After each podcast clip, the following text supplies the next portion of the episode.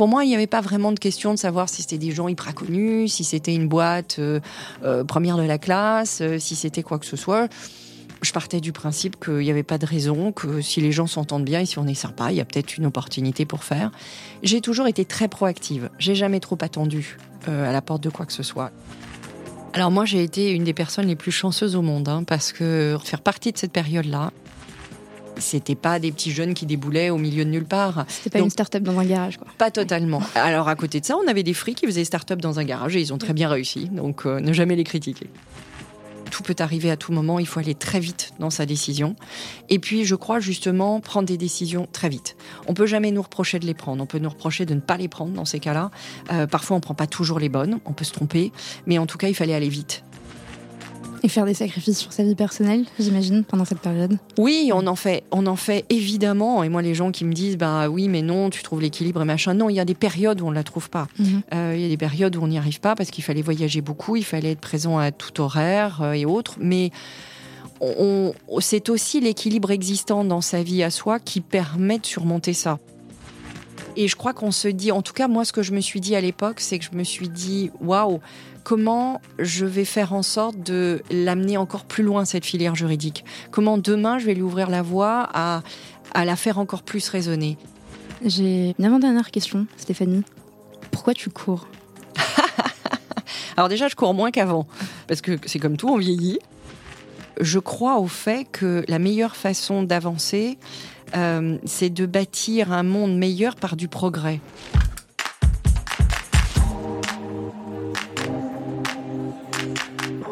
La vie est une suite constante d'expériences. Plus on en fait, mieux c'est.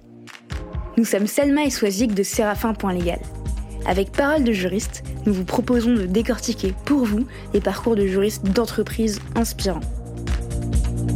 Ils vous partageront leurs réussites, leurs échecs, leurs doutes et tous les conseils utiles aux nouvelles générations de juristes. Notre objectif Vous mettre à disposition toutes les recettes pour progresser dans votre carrière de manière concrète.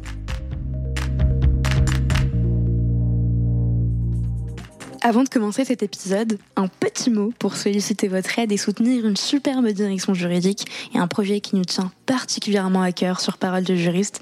Oui, vous qui m'écoutez, qui êtes à deux doigts de passer cette intro pour écouter directement l'épisode qui vous attend, hop hop hop, surtout ne bougez pas.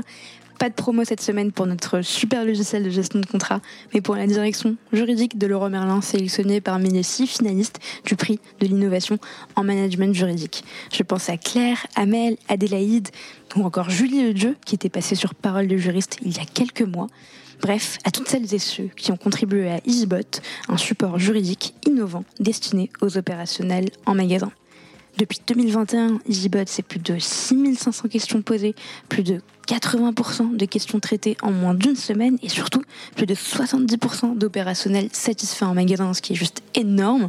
Alors, vous connaissez toutes et tous le prix de l'innovation en management juridique. C'est six projets innovants portés par des directions juridiques, deux prix, un prix du jury, un prix du public.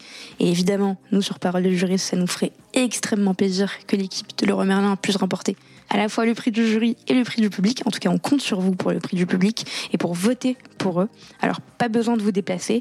Pas de queue interminable devant le bureau de vote, il vous suffit d'une adresse email et évidemment de deux petites minutes pour liker la vidéo de Laurent Merlin. Je vous ai laissé toutes les infos en description d'épisode. Dernier mot, pour finir, à leur place, vous auriez voulu qu'on vote pour vous, alors votez pour eux. Vous avez jusqu'au 10 juin et on compte sur vous. Bonne écoute Bonjour Stéphanie. Bonjour. Comment ça va? Ah ben alors ça va très bien. En plus, il fait très beau aujourd'hui à Paris. Il fait bonheur. Il fait très beau. Tu as prévu d'aller en vacances, il me semble?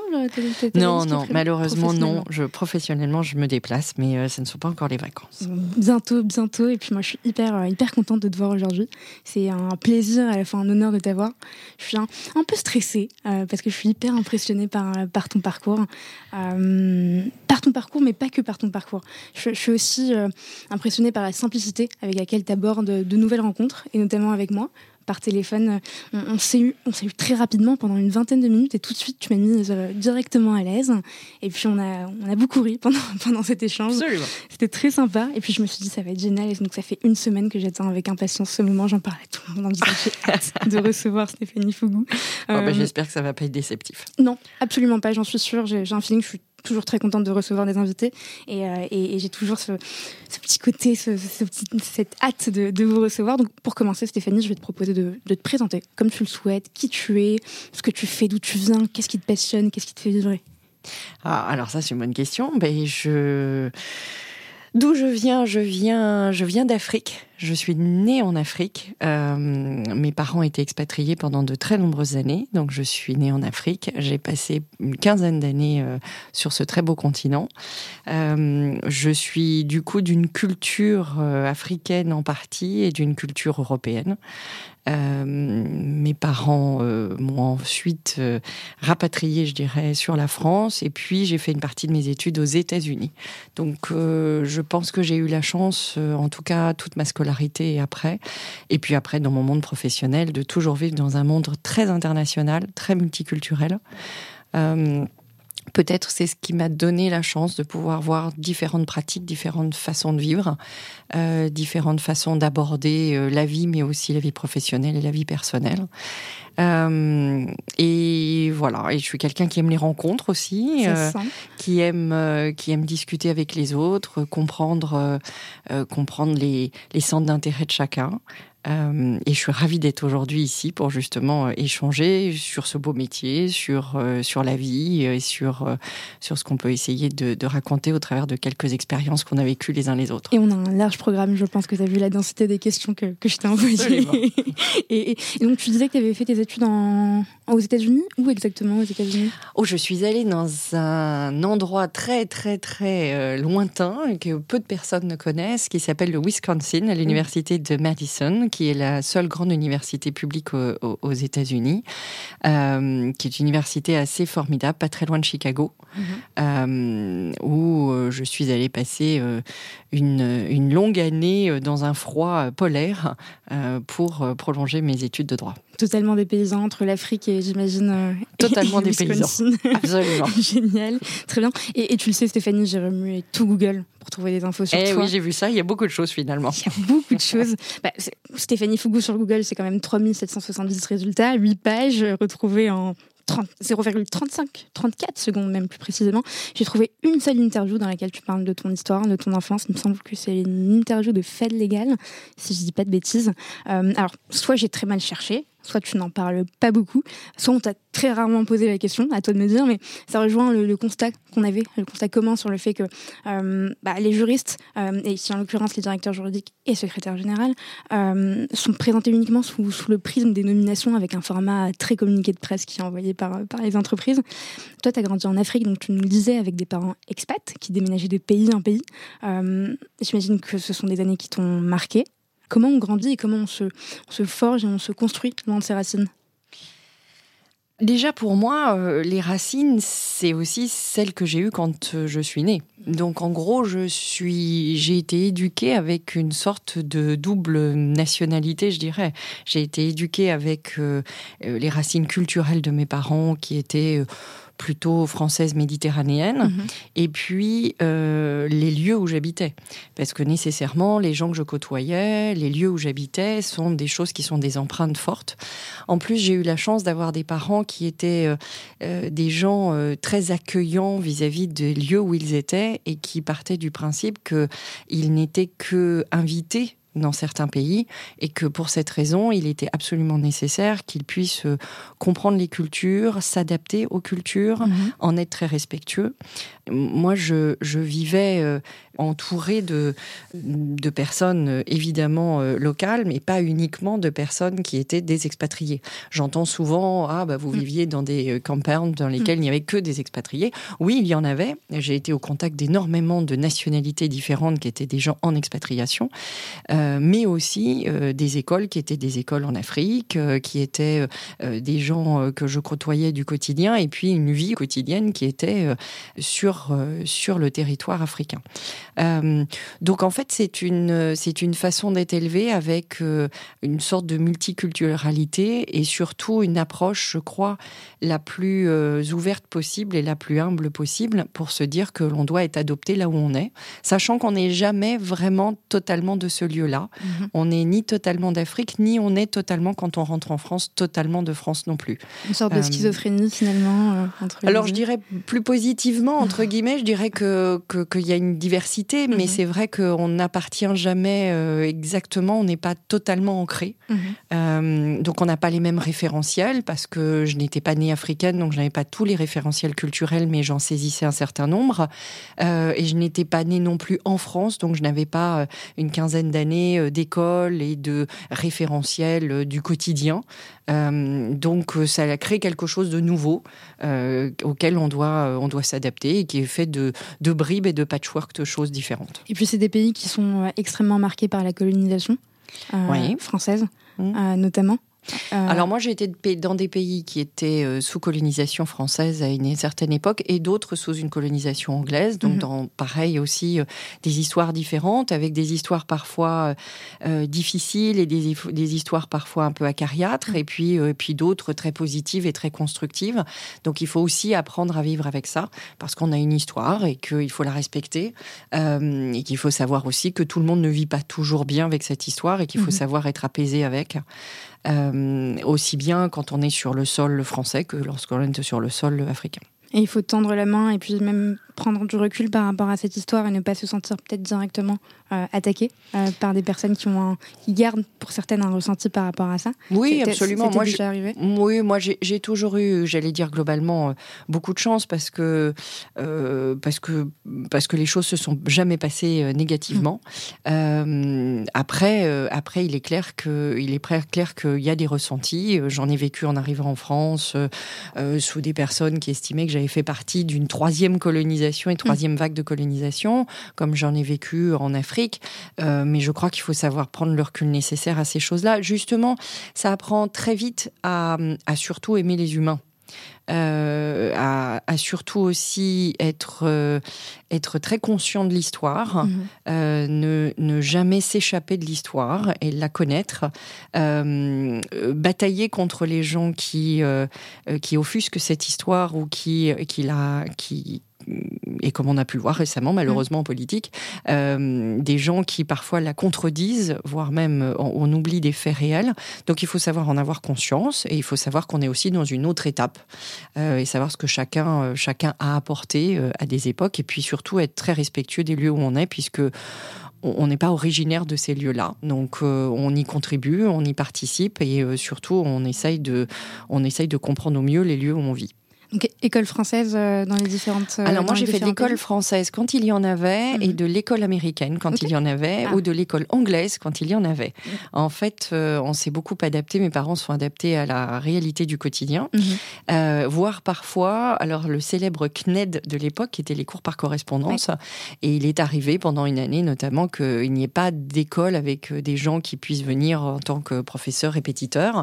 et du coup, c'est ma maman qui me donnait des cours pendant un an avec les cours par correspondance. Et je dois dire que c'est une, une formule d'école qui nécessite beaucoup de discipline et on apprend ça énormément, euh, mais qui est une formule scolaire extraordinaire qui aide énormément d'élèves euh, et qui est juste, juste absolument, euh, absolument ultra compétente, très professionnelle et très bien organisée. Avec des parents qui n'étaient pas professeurs, instituteurs.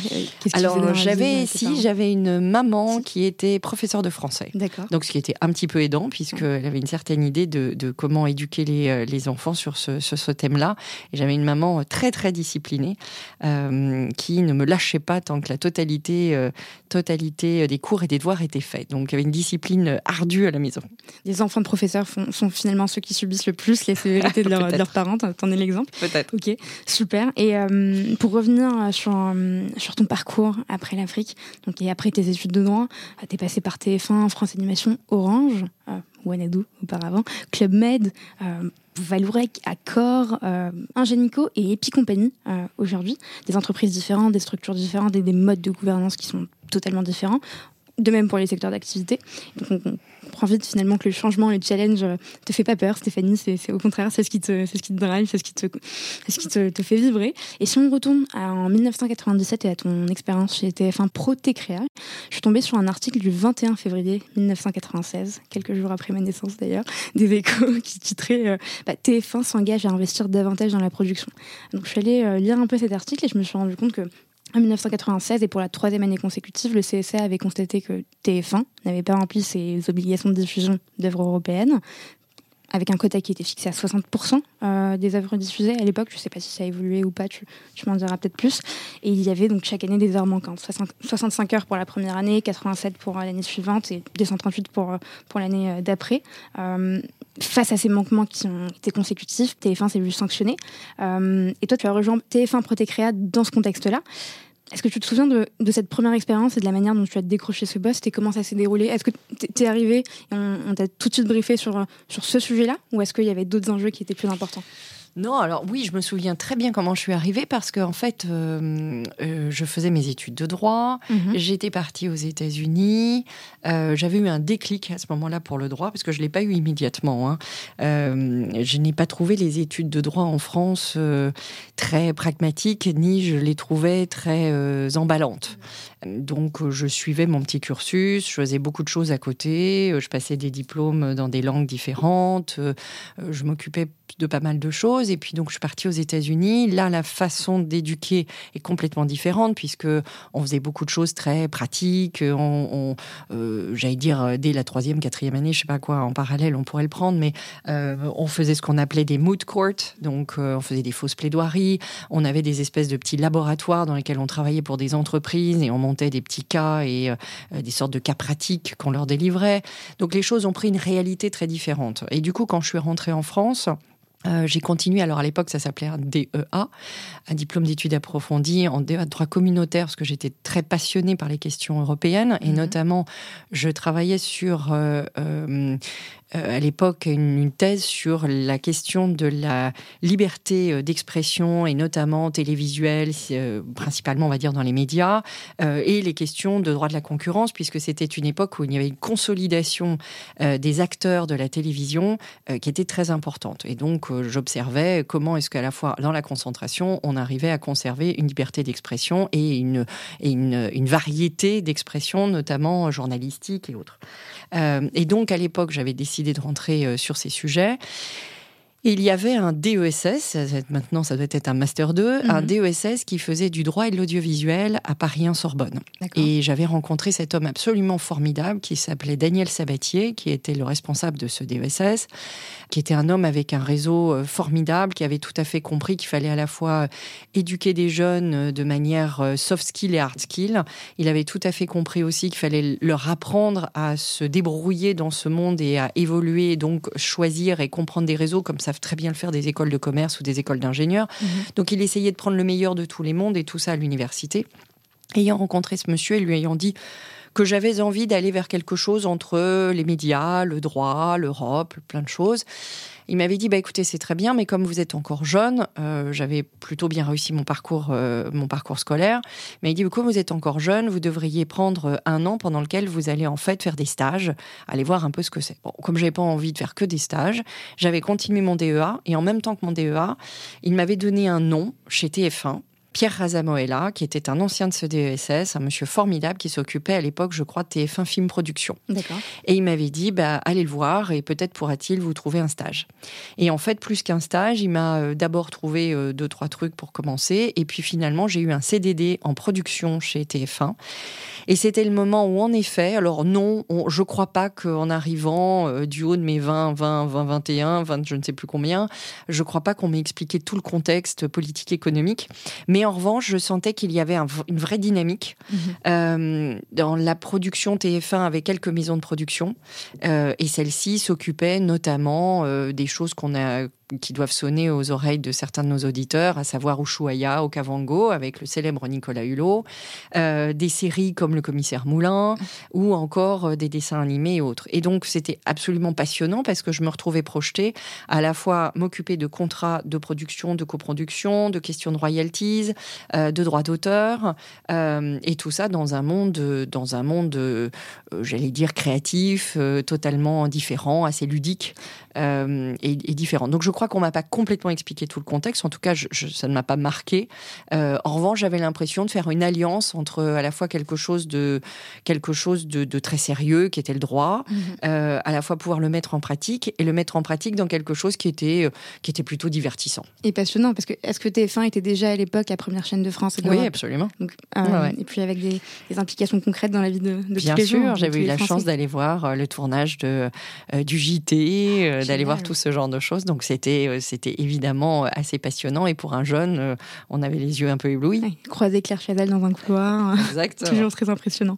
Ok. Et tu te souviens de, la manière euh, avec laquelle tu as, justement contacté cette personne qui travaillait chez, TF1 Comment tu t'y es prise? Tu allais toquer à sa porte? Alors, je me souviens pas exactement, mais je crois que j'avais, et en tout cas certainement de mon éducation, et aussi beaucoup du fait d'avoir été en Afrique, je crois que j'avais une spontanéité assez simple en fait.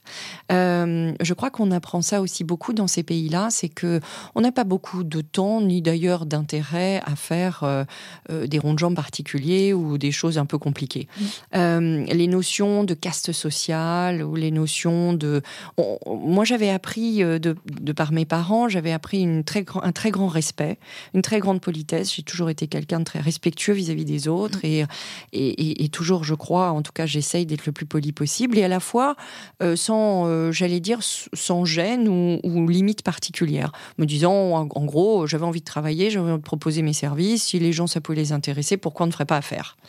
Euh, Donc pour moi, il n'y avait pas vraiment de question de savoir si c'était des gens hyper connus, si c'était une boîte euh, euh, première de la classe, si c'était quoi que ce soit je partais du principe qu'il n'y avait pas de raison, que si les gens s'entendent bien et si on est sympa, il y a peut-être une opportunité pour faire.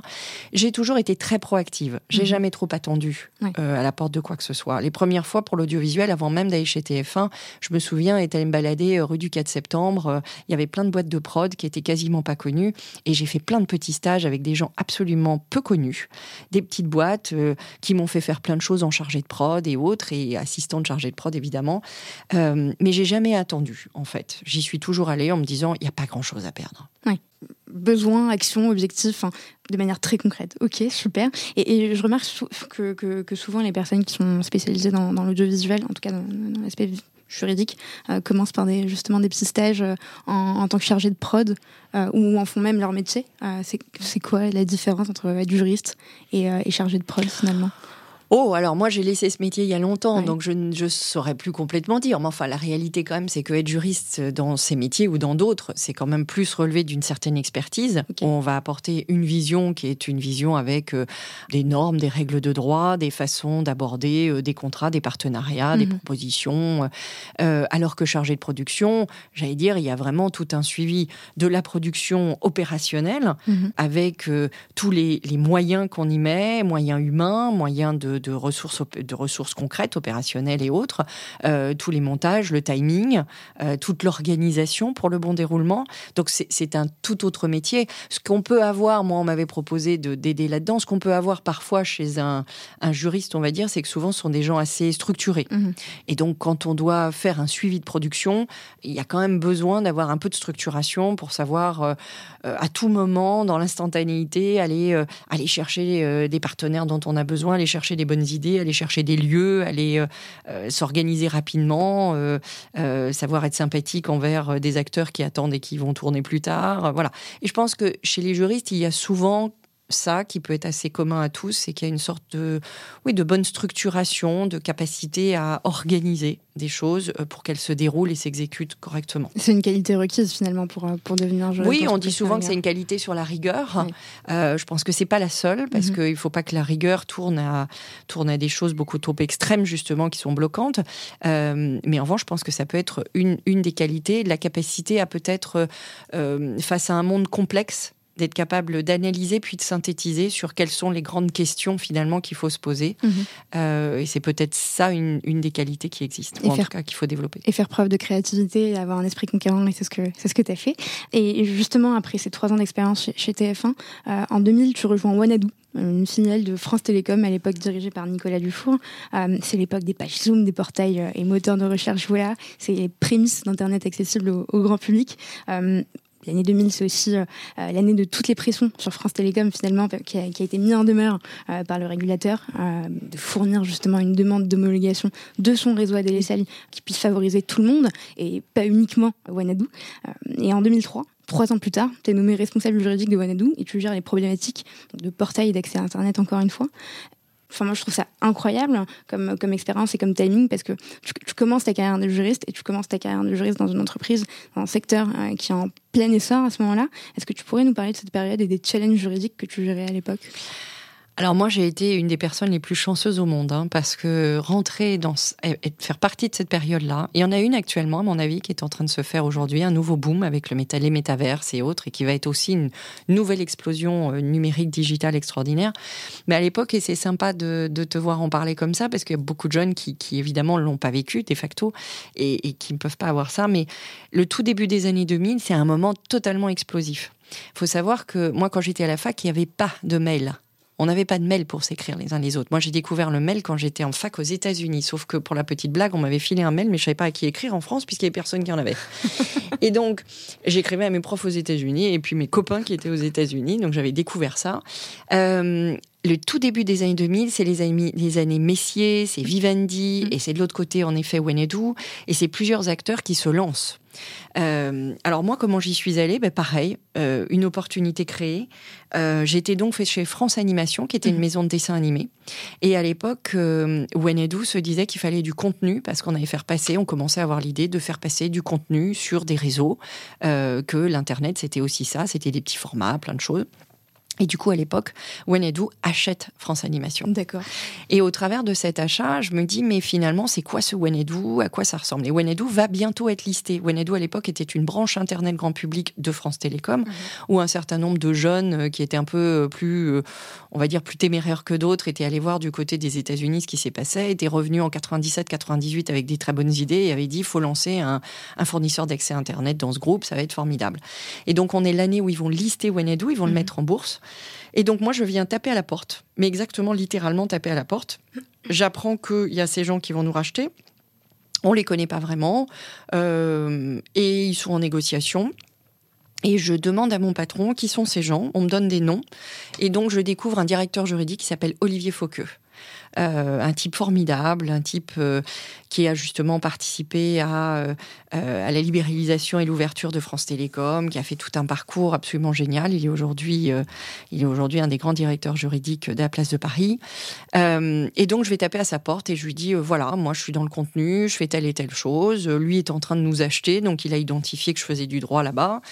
Euh, et on commence une discussion. Il est, euh, il est très tendu, il a une IPO sur le dos, il a beaucoup de choses à faire et il me dit euh, bah, si vous êtes intéressé, nous on a du boulot, donc asseyez-vous et puis voilà, allez-y, prenez un crayon et c'est parti. Génial. Et sincèrement, ça s'est fait en, pas beaucoup de mois, je suis partie. Je suis partie sans vraiment savoir ce que j'allais faire. Mhm. J'avais juste compris que c'était un secteur nouveau, en plein boom, qu'à la fois il y avait du contenu, du contenant, mhm. euh, des législations qui n'étaient pas très stabilisées, euh, donc plein de choses à faire et à créer. Euh, à l'époque, j'avais une proposition pour aller chez Canal+, m'occuper des droits sportifs. Et je me suis dit, bah non, allez, euh, je vais tenter ce truc nouveau sur l'Internet. Et voilà, et c'est comme ça que je suis partie. Et alors, ces années Internet, ce sont des années de grand boom.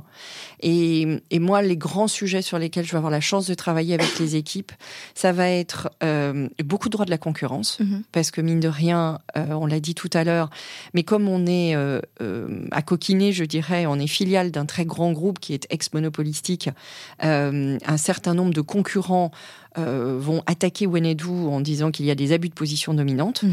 Euh, c'est un énorme développement. Hein. Dans les années 2000 à 2004, c'est une croissance de fou. Mhm.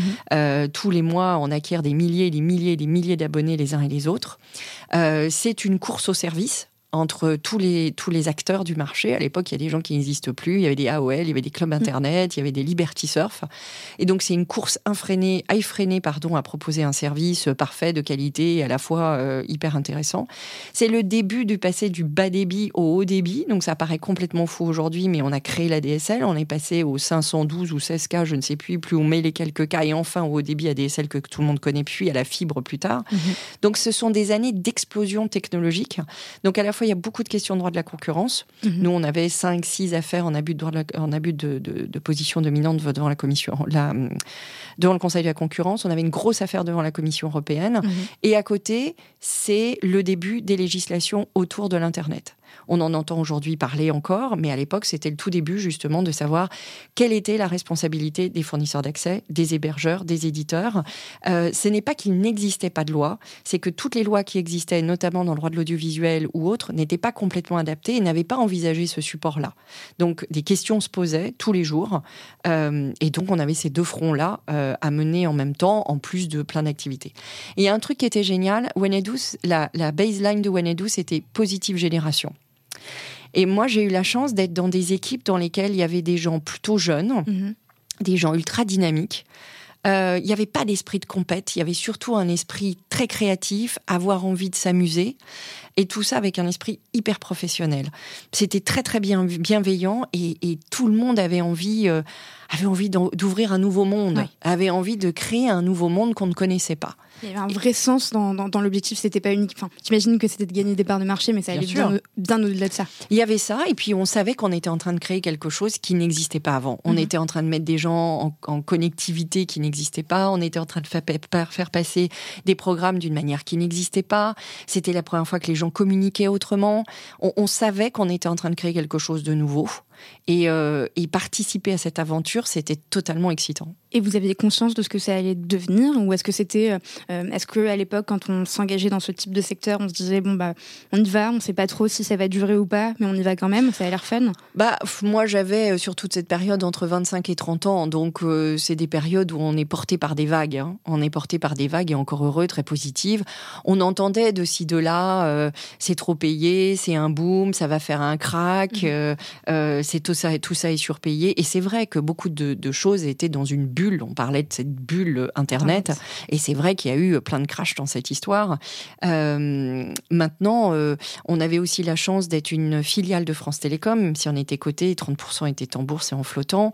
Euh, enfin, la totalité était en bourse, mais 30% étaient en flottant. C'était une boîte très professionnelle. Mhm. C'était une boîte avec des ingénieurs très cadrés.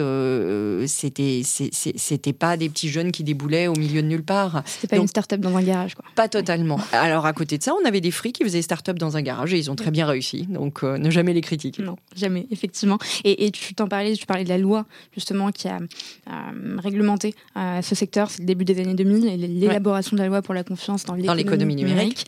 Euh, tu as participé dans le cadre de, cette, de, tes fonctions dans l'élaboration de cette loi, en tout cas des actions de lobbying.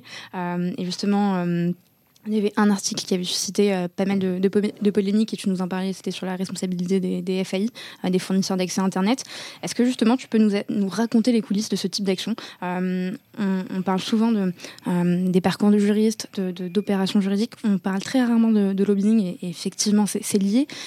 et aussi nous dire quels conseils tu donnerais justement aux, juristes qui se lancent dans, dans, dans, des secteurs ou qui sont dans des secteurs d'activité qui sont encore très peu réglementés ou pas du tout mhm. réglementés et comment s'y prendre justement pour faire face à ce type de nuisance Alors moi, c'est venu de manière, euh, j'allais dire, très empirique. Euh, on était sur des, des, sujets sur lesquels, en effet, on avait beau regarder un peu dans toutes les lois, c'était pas si évident de savoir laquelle allait d'abord s'appliquer. et très vite, on s'est aperçu que ces outils étaient peu connus. Savoir ce qu'était un hébergeur, savoir ce qu'était un moteur de recherche, savoir ce qu'était un messenger, entre guillemets, pour échanger du message de manière instantanée, ce qui paraît aujourd'hui à la WhatsApp et autres évidents, mhm. on ne savait pas le définir. Donc on ne savait pas sous quelle régulation il allait tomber. Est-ce qu'on était dans des télécoms? Est-ce que, euh, est-ce que du contenu passait? Est-ce qu'on était plutôt dans des choses d'audiovisuel parce qu'on faisait circuler de l'image ou au-dessus Enfin, sur quoi était-on? Et, que devait-on appliquer? Et surtout, euh, que, quel rôle jouaient ces intermédiaires techniques là-dedans? Mhm. Et donc la première chose, ça a été de se dire, bah, finalement, euh, certains parlaient de vide, euh, finalement, c'était de dire il ne doit pas y avoir de vide en tout état de cause, mais c'est plutôt que chacun comprenne et qu'on décide quelle est la responsabilité de chacun des acteurs dans cette grande chaîne, euh, chaîne technique. Et du coup, à cette époque, une des premières choses, ça a été d'aller voir les législateurs et de discuter avec eux. On parlait aussi bien avec euh, le Sénat, on parlait avec les députés, on parlait avec la CNIL, on parlait avec le CSA, on parlait avec tout le monde. Et on disait, voilà, un hébergeur, ça fait ça, un fournisseur d'accès, ça fait ça, mhm. voilà quelles sont les fonctions et autres. Jusqu'au moment où on a rebâti les choses en disant, euh, aussi, il faut, pardon, rappeler qu'à l'époque, technologiquement, il y a des choses qu'on ne savait pas totalement faire. Aujourd'hui, il y a des choses en tant qu'hébergeur où on sait intervenir. Il y a des outils, par exemple, pour monitorer certaines informations qui sont hébergées. À l'époque, on n'avait pas tout ça. On avait développé certaines choses, mais on n'avait pas encore développé tous ces outils dits de monitoring et de filtrage. C'était tout l'enjeu de cet article C'était tout l'enjeu de cette époque. Alors, c'était venu sur des, c'est bien souvent comme ça, c'était venu sur des choses qui sont jamais totalement évidentes, et dans le sens où elles avaient euh, une façon de l'aborder sur un plan politique et elles avaient une façon de l'aborder sur un plan juridique. Mhm. On était dans des situations dans lesquelles il y avait des messages qui passaient, parfois c'était des messages racistes, mhm. euh, parfois c'était des, des, messages qui étaient négationnistes, et à la fois il y avait des messages parfois ou des, des, des, éléments et des contenus qui pouvaient être contraires à de la propriété intellectuelle ou des choses comme ça. Et la question était de savoir qui allait en juger. Est-ce qu'on estimait que euh, ce fournisseur de moyens intermédiaires était en capacité à juger ça, ou est-ce qu'il n'était pas en capacité et devait retourner devant un juge et devant un tribunal pour le faire In fine, euh, on est arrivé à des, solutions pour expliquer qu'il y avait des choses qui étaient de l'ordre du manifestement illicite, qui n'étaient pas discutables et qui, euh, devant, devant, euh, devant la, j'allais dire, une fois qu'on connaissait cet acte et qu'on était capable de le décrire, on voyait qu'il était manifestement illicite, mhm. et d'autres qui n'étaient pas manifestement illicites et qui nécessitaient du coup de, de, recourir à un tribunal. Et puis, il y a eu toutes les discussions autour du coup de quels étaient les moyens que devaient mettre en place les hébergeurs ou les fournisseurs d'accès et autres. Donc du coup, il y a eu à la fois des débats qui étaient sur un ordre judiciaire, mais il y avait aussi en parallèle des débats qui étaient sur un ordre plus euh, politique et d'organisation d'une société pour dire bah, voilà à quoi ça correspond, voilà les propositions qu'on peut faire pour trouver un équilibre entre tous ces acteurs. Et là, ça devient aussi assez passionnant pour un juriste. Parce que c'est quoi le droit à la base? Le droit, ce n'est ni plus ni moins qu'un outil pour organiser la société. Et quand je parle de la société, c'est pas l'entreprise privée ou publique, c'est la société dans son sens général. C'est l'intérêt général de tous.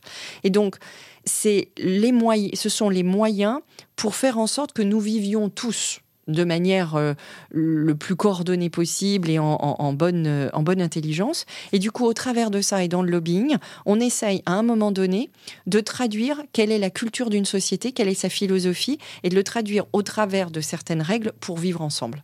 Très clair. Et, ce travail de pédagogie dont tu parlais, où vous avez réuni euh, finalement, finalement la CNIL, euh, le CSA euh, et d'autres organisations autour de la table pour leur expliquer ben, un hébergeur, c'est ça, on fait ci, on fait ici. Non, c'est pas si simple que ça. En fait, on avait créé des une association, mm. notamment de fournisseurs d'accès et d'hébergeurs. On avait donc réuni les gens du métier pour essayer de voir quelle était la position qu'on pouvait de manière commune avoir. Vos concurrents Nos concurrents, sur des sujets qui étaient communs et d'intérêt commun et qui n'étaient pas sur un plan concurrentiel. Mm-hmm. Et on était allé voir en effet certaines institutions les unes après les autres, notamment à l'Assemblée nationale et notamment au Sénat, et en participant à la création et la rédaction d'une loi. Et ça, ça se fait avant l'élaboration de la loi ou pendant Avant l'élaboration de la loi. Ça peut être à l'initiative justement des acteurs privés mhm. qui estiment qu'il y a euh, trop d'insécurité globale et que eux sont soumis à potentiellement justement des risques judiciaires et inutiles, voire une toute insécurité pour une entreprise n'est pas bonne mhm. puisque ça veut dire qu'elle ne peut pas anticiper les risques, elle ne peut pas se dire finalement ce qu'elle peut développer en termes de business pour pouvoir le faire de manière euh, éthique, cohérente euh, et, tout à fait tout à fait acceptable dans la société. Donc c'est jamais positif. Donc l'objectif c'est de l'anticiper. Mhm. Pour l'anticiper c'est d'aller proposer en disant voilà, il y a peut-être des endroits dans lesquels des choses sont peu claires, donc peut-être qu'on devrait l'organiser. Et pour l'organiser, bah, peut-être qu'il est temps de passer une loi à ce sujet. Alors tout ne se fait pas par la loi. À l'époque, on avait besoin de cette loi parce qu'il y avait vraiment des choses qui étaient assez euh, peu existantes ou peu claires et on était au tout démarrage. Et avec le temps, on a aussi travaillé sur ce qu'on appelle beaucoup la soft law, c'est-à-dire que les acteurs, les intermédiaires se sont aussi mis autour de table avec d'autres institutions et ont décidé, par exemple, d'avoir des accords dans lesquels ils ont pris des engagements positifs et des engagements volontaires sans pour autant que ça leur soit imposé. Ça a été le cas par exemple pour lutter contre la piraterie sur Internet. On n'a pas été chercher obligatoirement une loi, on savait qu'il y avait des lois sur la contrefaçon et autres, mais on a plutôt mis en place des accords qui étaient des accords euh, volontaires et choisis par chacun des acteurs. Et c'était la première fois dans ton parcours que tu gérais ce type d'action? Absolument. Qu'est-ce qui t'a le plus marqué? Bah, c'est passionnant parce que parce qu'on utilise ces petits outils juridiques mhm. euh, au service de quelque chose qu'on bâtit qui est beaucoup plus grand que soi. Euh, dont l'objectif c'est justement euh, le bien vivre tous ensemble et le bien vivre entre une économie et une société. Donc mhm. comment on fait se rencontrer tout ça? Euh, Il y a beaucoup d'adrénaline autour de tout ça parce que parce que quand on passe à l'Assemblée nationale, il y a des propositions, des amendements, des contre-amendements. Il faut aller très vite. Il faut proposer des choses très vite. Il faut faire des compromis très très vite parce qu'il y a toujours quelqu'un qui veut enlever un mot, réenlever trois mots. donc il y a à la fois une vitesse, une dynamisme, et à la fois un projet qui est un projet qui est un projet de société et qui va euh, bien au-delà de, du, petit quotidien, j'allais dire, dans lequel euh, on peut être pour faire avancer une balle. Et là, on participe plus grandement à ce quotidien-là. Et qui est-ce qui le porte, ce, projet? C'est la direction juridique? Parce qu'on on voit très souvent des directions juridiques euh, qui ont des scopes purement et, strictement juridique. Euh, on en voit aussi qui ont un, périmètre qui est lié aux affaires publiques. On en a parlé notamment avec Marc Mousset. Euh, et cette double casquette n'est pas présente dans toutes les entreprises. Euh, est-ce que tu peux nous dire justement comment, enfin pourquoi on devrait la confier aux directions juridiques et comment on, comment on, gère le quotidien de ces deux scopes-là? Alors déjà, moi, je fais partie des gens qui ne pensent pas qu'il y a une seule voie pour quoi que ce soit. Je crois qu'il faut s'adapter à la société, parce qu'il y a des petites, des moyennes, des très grandes mhm. sociétés. Euh, et ça dépend du secteur, très régulé, peu régulé, avec euh, beaucoup de suivi législatif important ou moins, et tant mieux. Bon, même si aujourd'hui, malheureusement, je pense que tout le monde en subit un peu conséquence de cette croissance législative forte. Euh, et, puis aussi de la maturité de l'entreprise. Mhm. Donc tout ça fait que, et c'est pas, pas, pas pour faire une réponse à la normande, comme diraient certains, mais c'est pour dire qu'il n'y a pas une seule voie. Ce dont je suis convaincue, c'est que un juriste est assez armé euh, pour pouvoir, d'une manière ou d'une autre, soit euh, faire du lobbying lui-même, soit contribuer activement à ce lobbying et travailler avec des personnes qui le font. Alors il y a plusieurs aspects dans le lobbying, hein, parce que le lobbying, il y a l'aspect de construire une proposition qui soit une proposition, la plupart du temps, euh, comme je disais tout à l'heure, positive certes pour des entreprises et qui permet un bien vivre et une sorte de, sécurité, on va dire, à, long terme ou à moyen terme. Euh, et puis, il y a tout un aspect qui est de bien connaître tous ces acteurs, de savoir proposer une loi et de cheminer tout autour de cette loi et de cheminer sur tout ce parcours mhm. avec les personnes qui vont venir au soutien, les acteurs politiques qui vont le faire et autres. On n'a pas toujours, en tant que juriste, cette fibre-là, euh, qui est une fibre, j'allais dire, à la fois plus politique, une fibre de relations, euh, de relations publiques et autres. Donc parfois, on ne l'a pas complètement. Parfois, la taille de l'entreprise fait aussi qu'il y a des gens qui vont être plus dédiés à une activité qu'à une autre. Mais l'important, c'est que ces gens-là travaillent véritablement ensemble. Moi, chez Orange euh, France Télécom, quand j'ai commencé chez Wanedou, on était une petite équipe. C'est moi qui m'occupais de ça parce que j'aimais ça et parce que j'étais la première à vouloir foncer, à aller raconter ces trucs-là à des sénateurs et des parlementaires qui me regardaient en me disant, mon Dieu, de quoi me parle. quand je suis rentrée dans le grand groupe Orange euh, beaucoup plus large. Il y avait une direction, un département affaires publiques absolument brillant, avec un très grand carnet d'adresses, avec une très grande connaissance de tout l'environnement politique, des moments où il faut savoir placer des lois, des moments où il faut aller débattre de certaines choses, parce qu'il faut avoir aussi une sensibilité à ça. Mmh. Euh, c'est très difficile de placer certains sujets quand, par exemple, euh, dans l'ambiance médiatique, on n'est pas très ouvert à l'écoute sur certains projets. Et on, l'a vu récemment quand tout le monde parlait de la compliance de Sapin 2 et compagnie, c'était très difficile à un moment donné où on parlait d'éthique, d'aller parler euh, d'autres sujets qui paraissaient euh, complètement contradictoires avec ça. Donc il faut aussi choisir son moment pour le faire passer, non pas par... Euh, pur opportunisme, mais, aussi par intelligence et sensibilité de ce que la population, et donc les députés qui représentent la population, sont capables d'entendre à un moment donné quelle est la priorité. Quand la priorité est sur la RSE à un moment donné parce que les gens ont conscience de problèmes climatiques, mhm. on est sur cet enjeu-là. On n'est pas sur d'autres types d'enjeux toujours. Donc il y a aussi ça. Et ça, pour moi, un juriste, il en a plein de compétences, plein de possibilités. Il n'en a pas toujours l'envie d'aller aussi jusqu'à déployer ces autres euh, capacités-là. Très bien. Et, pour revenir euh, à Wanadoo et à, sa croissance, euh, et, puis à, ce que c'est devenu, euh, Wanadoo, ça a été le premier fournisseur d'accès européen à être rentable quel est le rôle de la direction juridique dans, la poursuite euh, de, la rentabilité? Parce qu'on en parle souvent, tu verras sur mon, ordinateur, il y a écrit euh, la direction juridique n'est pas une centre de coût, mais une fonction stratégique. Euh, tout simplement parce qu'on entend, on peut entendre des bruits de couloir qui disent que la direction juridique est, est, une fonction qui n'apporte pas, ou en tout cas qui n'accompagne pas l'entreprise dans, dans, la poursuite d'un objectif qui est purement commercial ou financier. Comment on fait pour prouver qu'en fait la direction juridique permet cette rentabilité? comment on fait Et est-ce que ça a été le cas justement Bien sûr. Alors, je crois que j'espère que ça a été le cas, en tout cas. il y a plein de façons, j'allais dire. Déjà, il y a une vraie façon, c'est sa posture. Euh, c'est quelle est la posture qu'on veut avoir? C'est-à-dire, est-ce qu'on veut véritablement être un contributeur? On veut se positionner au milieu des réflexions euh, justement stratégiques avec des collègues de comité exécutif et autres euh, pour comprendre les priorités de l'entreprise, les faire siennes et être capable de proposer des solutions juridiques qui permettent de les accompagner. Donc, une fois qu'on a accepté et qu'on souhaite être dans ça, ça veut dire aussi qu'on va être nécessairement contributeur, donc on va être aussi très sollicité. Mhm. Euh, la direction juridique de Wenedou était ultra sollicitée. Il y avait par un projet qui, d'une manière ou d'une autre, n'arrivait pas sur notre table. Donc il y avait plusieurs choses. Il y avait des sujets qu'on accompagnait qui étaient des sujets de M&A parce qu'il y a eu beaucoup de développement et d'acquisition à cette époque-là.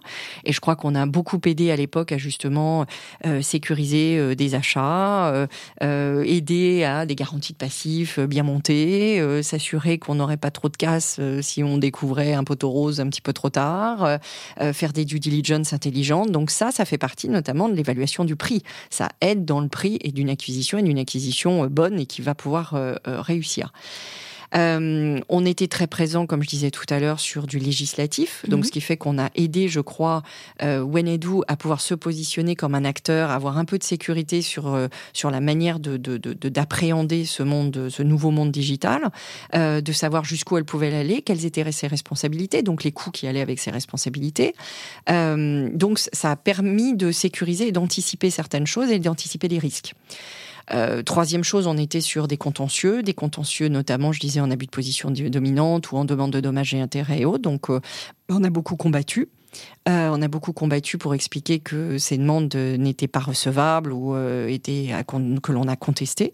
On a fait euh, réduire des notes le cas échéant lorsqu'il y en avait et on a combattu surtout à faire en sorte qu'il y ait véritablement une compréhension aussi une sensibilisation de chacun sur la manière de travailler et l'éthique au travail. Et donc tous ces chiffres, on les prend, on les met dans un tableau Excel et on les envoie au DG un peu. C'est-à-dire qu'on fait un suivi, on explique des coûts évités, on explique, ça peut être sur du contentieux, c'est plus facile, mhm. entre la demande qui est faite et puis ce à quoi on aboutit.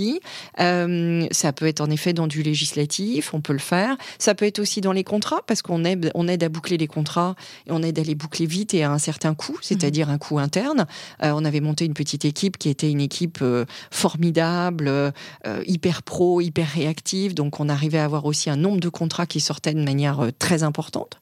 une réactivité. Et, ça, on n'y pense pas souvent au, temps qui est passé au jour homme, Qui, qui, est passé sur des contrats ou même sur d'autres types de dossiers. Euh, et on ne se rend pas compte que la rapidité euh, est, aussi gage de, de Bien sûr. et puis, et puis, je crois que maintenant, d'ailleurs, on le voit dans des entreprises dans lesquelles il y a des milliers, des milliers et des milliers de contrats où il est mm. impossible de penser qu'on va mettre un juriste derrière chacun. Euh, où on travaille beaucoup sur des typologies de formats qui sont parfois un peu répétitifs, mm. redondants ou plus simples, et qu'on met à la disposition justement des opérationnels pour ce faire, et où on a des outils pour pouvoir suivre justement que si c'est un truc classique, bah, ça peut être fait par un opérationnel à partir de formats et de templates qui lui sont donnés. Si ça mhm. l'est moins, ça revient à la direction juridique. Et ça permet de se donner une idée et de pouvoir se dire qu'on n'a pas besoin de passer beaucoup de temps sur des choses simples, on a besoin de passer beaucoup de temps sur des choses plus compliquées. Je vais reprendre exactement cette phrase parce que c'est exactement l'activité qu'on a chez Séraphin Legal. C'est euh, un logiciel de gestion de contrat qui permet de, de faire exactement tout ce que tu viens de dire et tu l'as très bien expliqué. Et c'est très utile. Et, c'est très utile. Bah écoute, merci, super. Euh, et donc en 2014, tu rejoins Vallourec, euh, qui est un équipementier industriel français spécialisé dans les tubes de soudure. Génial. On a souvent parlé sur ce podcast de gestion de crise au sein d'une direction juridique, euh, avec Nicolas Lefloc, euh, qui est contract manager et qui travaillait chez Lubrizol, qui a vécu euh, l'incendie de Lubrizol, euh, avec Florence Riva, qui nous a parlé de, crise sanitaire, ou encore Florence Saint-Hilaire euh, d'IBM, qui nous a parlé de, la gestion de contentieux complexes. et toi, en 2015-2016, tu as fait face à une crise sans précédent sur le marché pétrolier, avec justement Valourec, qui traversait également une, une crise profonde, qui était mhm. potentiellement également due à, à cette crise, j'imagine. Comment tu as mobilisé la direction juridique et le secrétariat général pendant cette période Parce que tu étais également secrétaire général? Oui, tout à fait. Alors, euh, j'étais devenue secrétaire général après Orange, quand je suis rentrée au Club Méditerranée, où mhm. j'avais euh, élargi mon champ d'activité. Et, et, chez Valourec, en effet, euh, j'ai continué. Bon, d'abord, j'allais dire, les temps de crise, au moins la, la la bonne chose, on va dire, dans les temps de crise, c'est qu'on se pose pas grande question pour se mobiliser. Tout le monde se mobilise naturellement parce que je pense que les gens se mettent en mode survie immédiat et qui se disent que, enfin, euh, la plupart du temps, quand même, euh, les personnes en entreprise sont des gens qui sont, euh, qui sont mobilisés par l'intérêt de l'entreprise et donc ils veulent pas voir leur entreprise partir à l'eau. donc la mobilisation est est quelque part assez simple. Les, les, mobilisations les plus compliquées ne sont pas les mobilisations pour moi ni dans la crise euh, ni dans la croissance. Quand on est dans des, des, schémas extrêmes, j'allais dire, mhm. c'est quasiment le plus simple. La difficulté dans ces cas-là, c'est plutôt la longueur de la crise, euh, la profondeur et la longueur de la crise, comme la longueur d'une croissance, parce que là, on demande des mobilisations qui sont très très longues. Euh, ça, c'est plus compliqué parce que la crise, elle n'a pas duré trois mois, elle a mhm. duré de nombreux mois, voire même quelques années. Euh, du coup, la mobilisation, je dirais encore une fois, euh, moi j'avais la chance d'avoir une super équipe, vraiment une équipe de choc avec des gens euh, plutôt assez expérimentés, des gens qui connaissaient très bien le domaine, qui étaient là depuis pas mal d'années, mhm. des gens qui avaient vraiment envie d'aider Valourec. et donc ça s'est fait assez naturellement. il y a eu des grosses opérations euh, qui se sont faites en parallèle. Euh, il y a eu une, une, opération de holding de capital qui était de restructuration mhm. financière. Donc là, que j'ai beaucoup travaillé avec la personne qui était responsable de toute la partie droit des sociétés euh, à l'époque et qui est devenue d'ailleurs la directrice juridique de, de Valourec depuis. donc on a mené toute cette opération qui était vraiment l'opération structurante financière. il y avait des opérations M&A qui se jouaient en même temps puisque pour pouvoir aller chercher du capital, il fallait raconter aussi une nouvelle equity story et dedans, il y avait des opérations amenée très forte puisque on remobilisait, on va dire, euh, nos activités dans des centres où il y avait des meilleurs coûts plus intéressants. Et donc, il y avait un responsable du MNA euh, qui était totalement mobilisé avec moi sur euh, ces activités. Lui avait pris la Chine et moi, j'avais pris le Brésil. Mhm. Évidemment, comme un malheur n'arrive pas euh, seul dans ces cas-là, certains comme Chirac diraient que les emmerdes arrivent en escadrille. Mais euh, dans ces cas-là, on avait eu des questions de compliance, puisque c'était la grande opération lavage à taux euh, au, au, Brésil.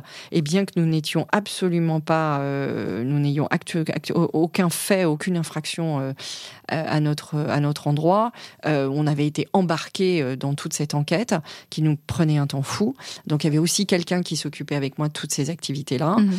Donc on s'est mobilisé assez rapidement. Et puis il y avait tous ceux qui, grâce à, grâce à leur euh, ténacité, euh, ont su tenir toutes les négociations avec à l'époque tous les grands clients, qui étaient tous les grands pétroliers, tous les grands gaziers, qui ont décidé de tout remettre en cause, puisque les prix ayant chuté, mhm. ils avaient décidé de remettre intégralement tous les contrats en cause. Donc dans ces cas-là, je pense que la mobilisation, c'est surtout de montrer qu'on part au front c'est euh, de bien comprendre où sont les priorités, de les organiser. Il faut se mettre un peu en régime militaire dans ces cas-là. On avait un point régulier euh, tous les matins, ultra tôt, en arrivant, pour savoir qui, qui faisait quoi et sur quoi on avançait. Euh, d'être euh, d'être toujours disponible, parce que tout peut arriver à tout moment. Il faut aller très vite dans sa décision. Et puis, je crois justement prendre des décisions très vite. On peut jamais nous reprocher de les prendre. On peut nous reprocher de ne pas les prendre dans ces cas-là. parfois, on prend pas toujours les bonnes. On peut se tromper, mais en tout cas, il fallait aller vite. Euh, il fallait, euh, il fallait très vite être en mesure de, de décider sur quoi on travaillait, sur quoi on tranchait, sur quoi on avançait, parce qu'on ne pouvait pas tout mener euh, au même moment. Donc je crois que c'est surtout ça. C'est générateur quand même d'un de, d'un collectif. Euh, parce que dans ces cas-là, comme dans les cas de Wenedou, à la totale inverse, où on est dans une croissance euh, exponentielle, euh, positive et, et, très enjouée, là, on est dans des moments très très rudes, du coup, qui touchent, qui touchent aussi la résilience de chacun. Tu faisais un parallèle avec une troupe militaire il y a une énorme, un énorme enjeu de leadership. Comment tu faisais pour euh, motiver tes troupes tous les, tous les matins, euh, tous les jours mmh, Je crois que la première chose, c'est que, comme chacun des membres du comité exécutif, on se disait surtout qu'il était hors de question de laisser la boîte flancher, mmh. Que notre responsabilité, c'était de trouver une solution pour les 15 euh, 000 salariés qui étaient là, que notre responsabilité, c'était justement de passer cette crise au mieux, de trouver des financements, de trouver des solutions, parce que on avait 15 000 salariés, on avait 10 euh, 000 ouvriers qui comptaient sur nous. Mhm.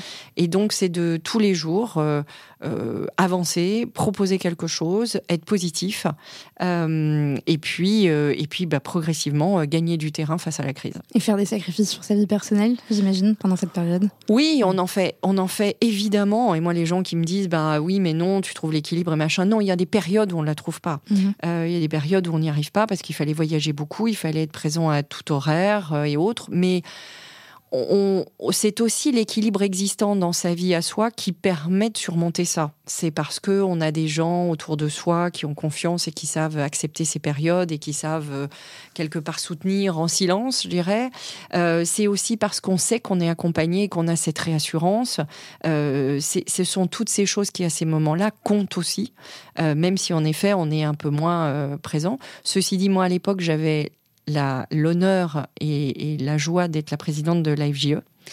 Euh, et donc, euh, je vivais une autre aventure aussi à côté, et qui est une aventure très très positive et très constructive, euh, et qui souvent, je l'ai dit, m'a apporté énormément dans cette période très dure, parce qu'au travers de ça, j'avais aussi la sensation de ne pas vouloir décevoir les, les, les, les 10 000, 10 000 adhérents à mmh. la FJE, de vouloir leur montrer aussi qu'une direction juridique, un secrétariat général pouvait en effet apporter beaucoup euh, dans ces entreprises.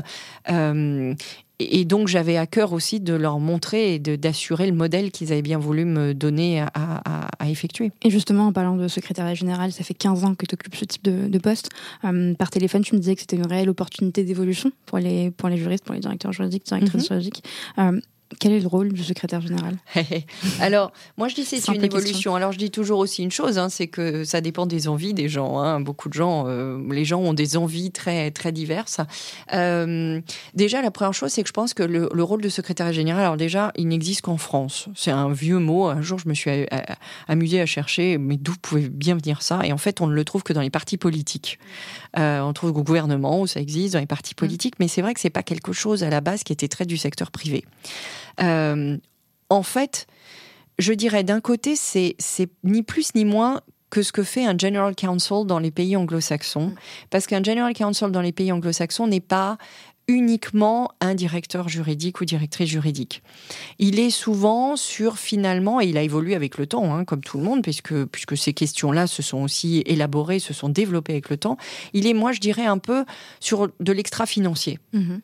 En gros, il va être très souvent sur la direction juridique, sur des questions de conformité et de compliance, euh, beaucoup aussi sur des questions potentiellement d'affaires publiques ou de réglementation. Et puis après, au gré des sociétés, des besoins, des situations, euh, ça peut être toutes les questions de RSE en général, de SG et d'impact sociétal, mhm. euh, puisqu'on voit que ça se rejoint beaucoup aujourd'hui avec des questions corporate et de gouvernance. Donc c'est la responsabilité gouvernance d'un conseil d'administration et ses impacts sociétaux. Euh, et puis après, en fonction d'eux, ça peut être du risque management, ça peut être euh, euh, des questions de cet ordre-là je crois qu'on se poserait pas trop la question si on était dans un pays anglo-saxon, encore une fois, parce que on dirait qu'assez naturellement, euh, ce sont des choses qui touchent plus ou moins largement, j'allais dire, à cet environnement corporate et extra-financier. Donc c'est une question de posture aussi. C'est une question de posture, bien sûr. C'est aussi une question de posture. C'est une question de confiance avec euh, avec la direction générale.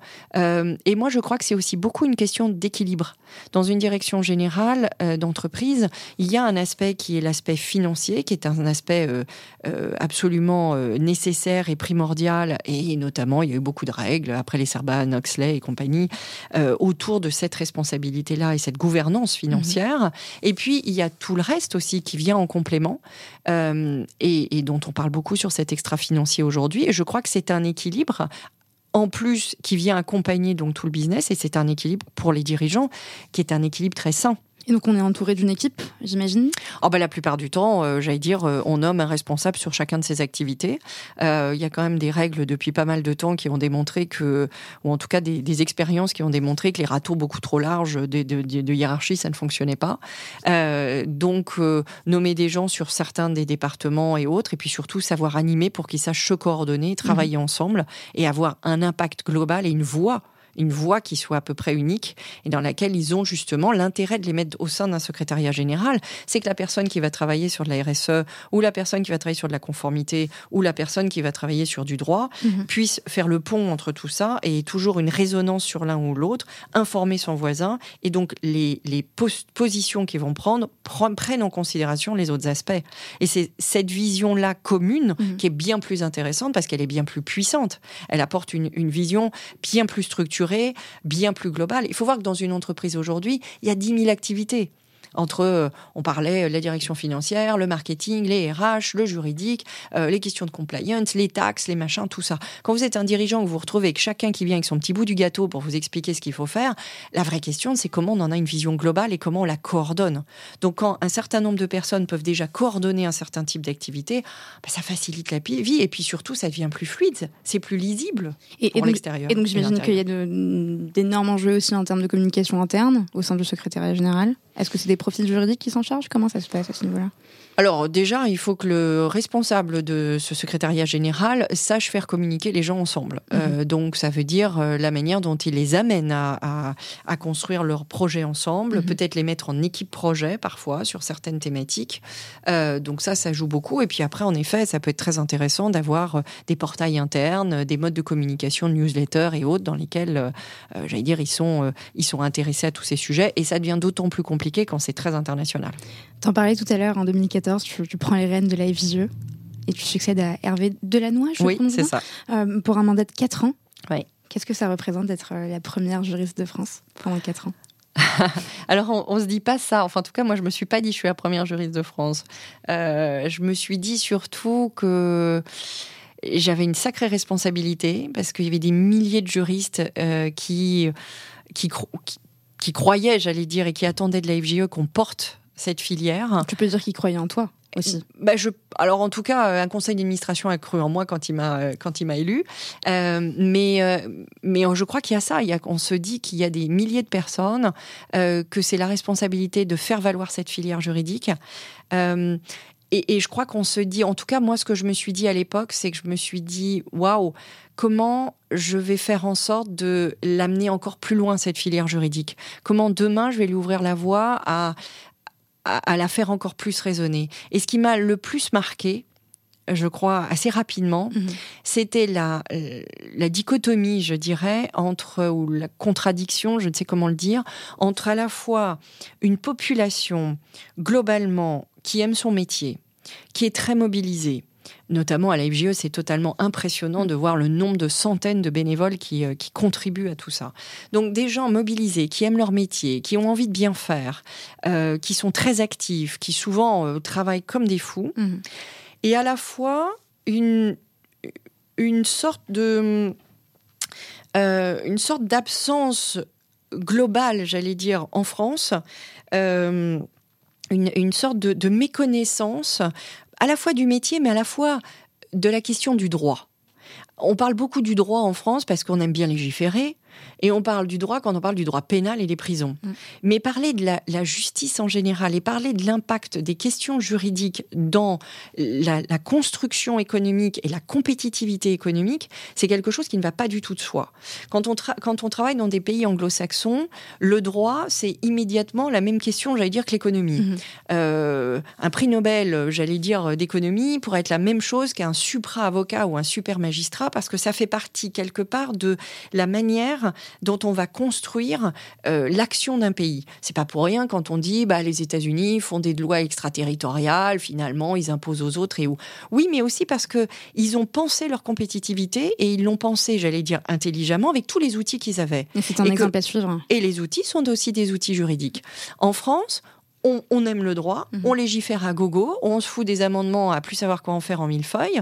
Mais quand il s'agit de parler vraiment de la construction du droit, de sa fabrique, de son intérêt et surtout de porter, voyons, et j'en suis navrée, mais la dernière, les dernières élections, la dernière campagne a démontré qu'on n'avait pas parlé de droit. On a parlé un petit peu vaguement de justice par-ci par-là. et encore du service public. Oui.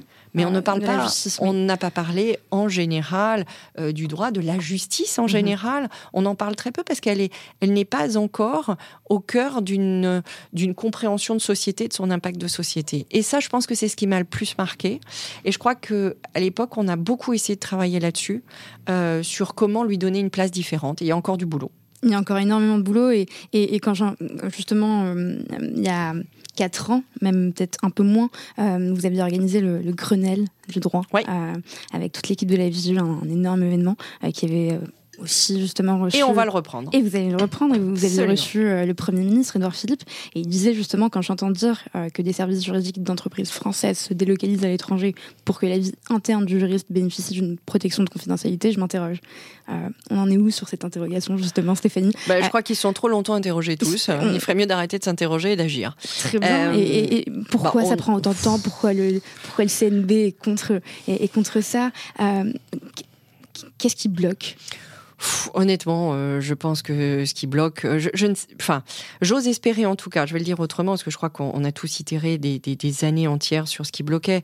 Euh, je pense qu'il y a une culture en France euh, qui a été euh, bâtie, j'allais dire, euh, où, il y a une sorte de protectionnisme et une crainte qui se mhm. crée autour de que sera le futur si finalement tous ces juristes, ces 16, 18 000 juristes venaient à être, à être dans la même configuration qu'un avocat, notamment en question, sur les questions de confidentialité. Est-ce que tout ça ne créerait pas une, une, famille avec trop de, compétition et mhm. trop de risques pour des avocats existants. Et euh, voilà, je pense qu'il y a beaucoup de craintes. Euh, je pense qu'il y a beaucoup d'enjeux parfois qui sont sur d'autres débats et où du coup, ça c'est un peu le parent pauvre qui vient et qui est lâché à la fin sur un compromis, sur d'autres débats qui sont sur la justice, parce qu'on sait qu'il y a plein de débats dans des questions de justice, des débats de budget, mais il y a aussi plein d'autres débats, euh, euh, la cartographie des tribunaux, enfin il y en a plein, plein, plein. Et donc ce point-là bah, part un peu à la trappe parce qu'il est trop complexe à aborder et parce qu'il est, il est, il est parfois enlisé. Moi, je reste ultra confiante pour la simple et bonne raison qu'il y a un moment donné où euh, la réalité s'impose à soi. Euh, quand je dis la réalité s'impose à soi, moi je bosse depuis 25 ans, euh, les boîtes n'ont jamais été aussi internationales, la compétitivité n'a jamais été aussi importante, euh, la présence des, des, sociétés étrangères sur le sol français et vice-versa est, est, évidente. Donc le comparatif devient maintenant, euh, je veux dire, personne ne peut tourner les yeux à ça. Euh, on parle aujourd'hui énormément, dans le cas des différentes crises qui ont eu lieu, aussi bien de crise militaire malheureusement que de crise sanitaire, on parle d'indépendance, d'autonomie de souveraineté, de, capacité à assurer son indépendance et à assurer une certaine, euh, une certaine protection. Donc tout ça, pour moi, sont des éléments qui vont faire que tout ça va s'apaiser. Euh, je pense qu'il faudrait aussi que les Français aient confiance. On voit aujourd'hui, on écoute dans les médias que malheureusement les, les Français sont peu confiants dans, mmh. dans, leur avenir. Il faudrait aussi que les Français aient confiance sur euh, des relances économiques, des renouveaux, et que du coup, plutôt que de craindre des gens qui viennent et qui soient en compétition, ils y voient plutôt le fait que plus on grandit dans cette famille qui est la famille du droit, plus globalement on crée aussi euh, de la demande, plus on crée des questions juridiques et des, environnements nouveaux au débat, euh, et que de toute façon tout ça ne va que vers une, croissance en général, certainement avec un shift des activités et un shift des compétences, ça c'est sûr et certain, on ne mhm. demandera pas la même chose, ni un juriste, ni un avocat. Et ça je crois que tout le monde s'en est rendu compte depuis 10-15 ans, il a tous fallu qu'on remonte nos manches et qu'on se rende compte qu'il y avait un peu, on va dire, des choses peut-être plus basiques sur lesquelles on nous attendait plus parce que, parce que les, gens, les robots, n'importe qui savait le faire. Et donc voilà, donc moi je suis ultra, confiante. À chaque fois, je, suis ulcérée euh, de, l'incapacité euh, ou, j'allais dire de la, du manque de volonté politique à le faire bouger. Après, Emmanuel Macron avait dit euh, il y a cinq ans, lorsque j'étais encore présidente de la FGE, nous avait répondu qu'il y était favorable. Il avait fait une proposition de loi à cet effet pour pouvoir le faire passer. Bon, j'ai toute bonne conviction que, étant toujours au pouvoir, il n'y a pas de raison qu'il ait changé d'avis. Et en espérant qu'on n'arrive pas à une, délocalisation de direction juridique pour que ça intervienne, parce que tu parlais de, de sentiment de réalité, est-ce que finalement, on n'attend pas que des directions juridiques soient délocalisées dans d'autres pays pour, pour dire euh, il y en a déjà. Oui, enfin, il y en a déjà plein. Euh, il y en a déjà plein, plus qu'on ne dit parce que les gens n'osent pas euh, l'exprimer. Mhm. Mais il y en a déjà pas mal, pas entièrement, mais en partie. Euh, donc la réalité, c'est pour ça que je dis que maintenant la réalité, elle est dans l'urgence mhm. et elle est connue et elle est connue de tous. Je crois que maintenant, voilà, il faut juste qu'on arrive à quelque chose d'apaisé, d'intelligent. Il y aura, qu'il faut qu'il y ait une volonté politique encore plus exprimée, mais elle l'a été énormément. Et je pense que du côté des institutions, c'est la même chose. Les institutions ne sont pas seules et uniques dans le sens où elles ne sont pas si homogènes que ça. Et je pense qu'au sein des institutions représentatives, que ce soit d'avocats ou d'autres, euh, il y a aussi des débats et que on arrivera progressivement. J'ai toujours cru au progrès et je pense qu'en allant vers ce progrès intelligemment et en trouvant les bonnes voies, on y arrivera. Et l'apaisement, la réunion et la création d'une grande profession du droit, c'était l'objectif euh, justement. C'était l'objectif de Grenelle. On va le poursuivre, on va le reprendre évidemment cette année. Le Covid et cette période un petit peu restreinte nous avait un peu arrêté parce que c'est un lieu de rencontre et un lieu d'échange. On va le reprendre. Mhm. Euh, il y a eu des très belles choses grâce à Grenelle qui ont été initiées. Euh, j'en en dirai qu'une. Il y a une formation qui s'appelle MAGE, mhm. qui a été une qui est une formation faite avec des magistrats, des avocats et des juristes pour les mettre tous sur les mêmes bancs entre guillemets de l'éducation en formation continue. Ça marche ultra bien. Euh, ce sont des, professions qui ne se parlent pas beaucoup, sauf à être en contentieux souvent. Euh, et là, elles le font ensemble. Elles apprennent, elles apprennent à se reparler. Et donc voilà, on a plein d'exemples comme ça. Il y a plein de choses qu'on va continuer. Et je crois beaucoup à cette, grande famille. Excellent. Je vois que le temps passe. Euh, j'ai une avant-dernière question, Stéphanie. Pourquoi tu cours? alors déjà, je cours moins qu'avant, parce que c'est comme tout, on vieillit, donc je cours moins. D'accord. euh, je crois que euh, sans faire preuve d'idéalisme ou autre, je, euh, je, crois que j'ai je, crois en une espèce de monde meilleur et toujours meilleur. Euh, je suis pas très naïve à certaines choses, dans le sens où on, parlait au tout tout début de l'Afrique. Mhm. Moi, je suis née dans un environnement dans lequel j'ai eu la chance d'avoir à la fois l'apprentissage de la spontanéité, de la joie, euh, des gens qui aiment les échanges immédiats et qui, aiment l'humain, qui, mm. aiment, euh, qui, aiment la, le tactile, l'échange euh, et les personnes en face d'eux, et à la fois un monde de, dureté, un monde de précarité, mm. un monde de danger. Je, fais partie de ces gens qui ont été élevés avec ça et, du coup je, suis quelqu'un d'assez précautionneux et je suis pas quelqu'un j'allais dire, de, totalement... Euh, je ne suis pas utopiste. En revanche, euh, je crois au fait que la meilleure façon d'avancer, euh, c'est de bâtir un monde meilleur par du progrès. Je crois au fait de l'éducation, la meilleure éducation pour chacun et de l'accès à l'éducation pour que chacun puisse avoir des opportunités, des possibilités. Euh, je, crois au fait que plus on est alerté aux choses, plus on les comprend, plus on peut les impacter, plus on peut agir dessus et choisir. Mmh. Euh, je, crois à toutes ces choses qui font que je ne sais pas si on, fait plus intelligent qu'avant ou mieux ou pas. J'entends souvent c'était mieux, c'était moins bien. Je, ne sais pas. Euh, je pense juste que mine de rien, on a acquis quand même globalement des niveaux, on va dire, de, de confort, des niveaux de... Et pour avoir vécu dans des milieux où il y en avait beaucoup moins, euh, on a la chance d'avoir tout ça. Et, et, je crois beaucoup que tous ensemble, euh, on, peut réussir à bâtir un monde dans lequel euh, les gens sont aussi heureux, partagent des choses et, et, préparent l'avenir des autres. Mmh moi, j'approche des 50 ans. Euh, ça me fait surtout plaisir aujourd'hui de voir euh, toutes les personnes avec lesquelles j'ai travaillé, les plus jeunes, les moins jeunes, qui ont aujourd'hui euh, bah, bien évolué, qui sont contents, qui font des choses qui leur plaisent. Certains sont restés dans, dans ce domaine, d'autres sont partis. Tu peux en citer si tu veux. J'en ai beaucoup. Il y en a beaucoup, beaucoup. Euh, et ils ont réussi plein de choses. Mm. Vraiment des choses extraordinaires. Ils sont, certains sont restés dans leur métier, d'autres sont partis, comme je disais. Euh, moi, j'ai eu euh, une, super adjointe, Virginie Nunes, qui travaillait chez Orange, qui était à la direction juridique, qui était ultra brillante et qui a décidé de partir plutôt dans le business et le partenariat. Mm-hmm. j'ai eu un directeur juridique formidable qui est parti s'occuper d'une boîte en province et qui, je crois, fait un super job, euh, Rémi Dujon. Euh, j'ai eu une jeune femme euh, extra, Charlotte Grasse, qui a fait des tourbillons formidables et positifs quand elle était chez Valourec et qui maintenant est la directrice de compliance de Michelin. voilà, je pourrais en citer plein, plein, plein. Mon ancienne directrice droit des sociétés, elle est devenue secrétaire générale de Valourec, Claire Langelier. Il y en a eu plein et ils ont super bien réussi et je crois qu'ils s'amusent, ils font des choses qui leur plaisent.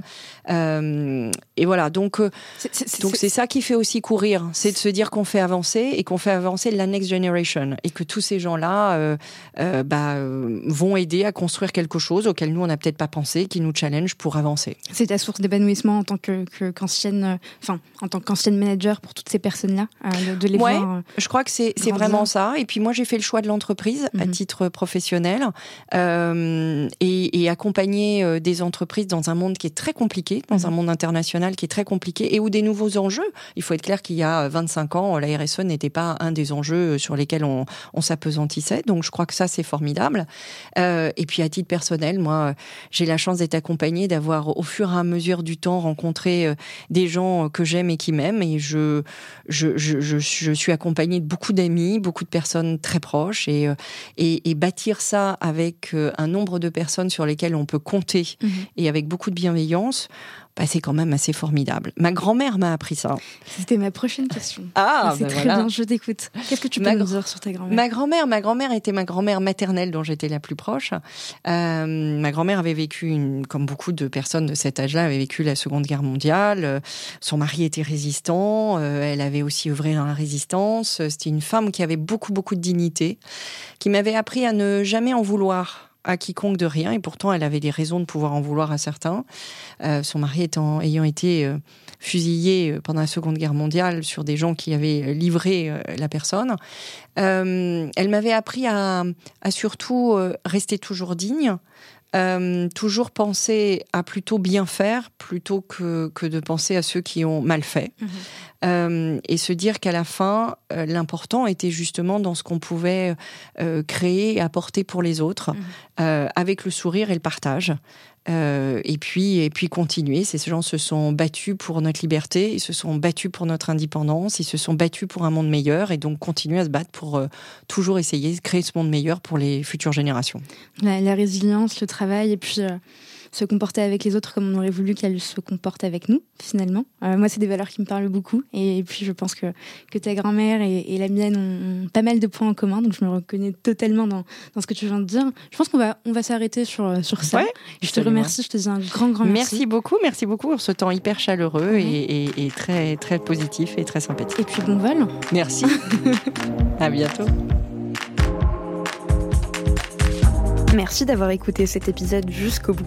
N'hésitez surtout pas à le partager autour de vous, ou encore comme moi, à inciter vos collègues à s'abonner au podcast.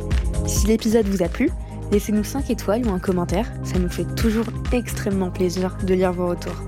Enfin, si vous souhaitez découvrir comment Séraphin Légal révolutionne le secteur du contract management grâce aux nouvelles technologies, rendez-vous sur séraphin.légal, section Demandez une démo. Merci encore et à très vite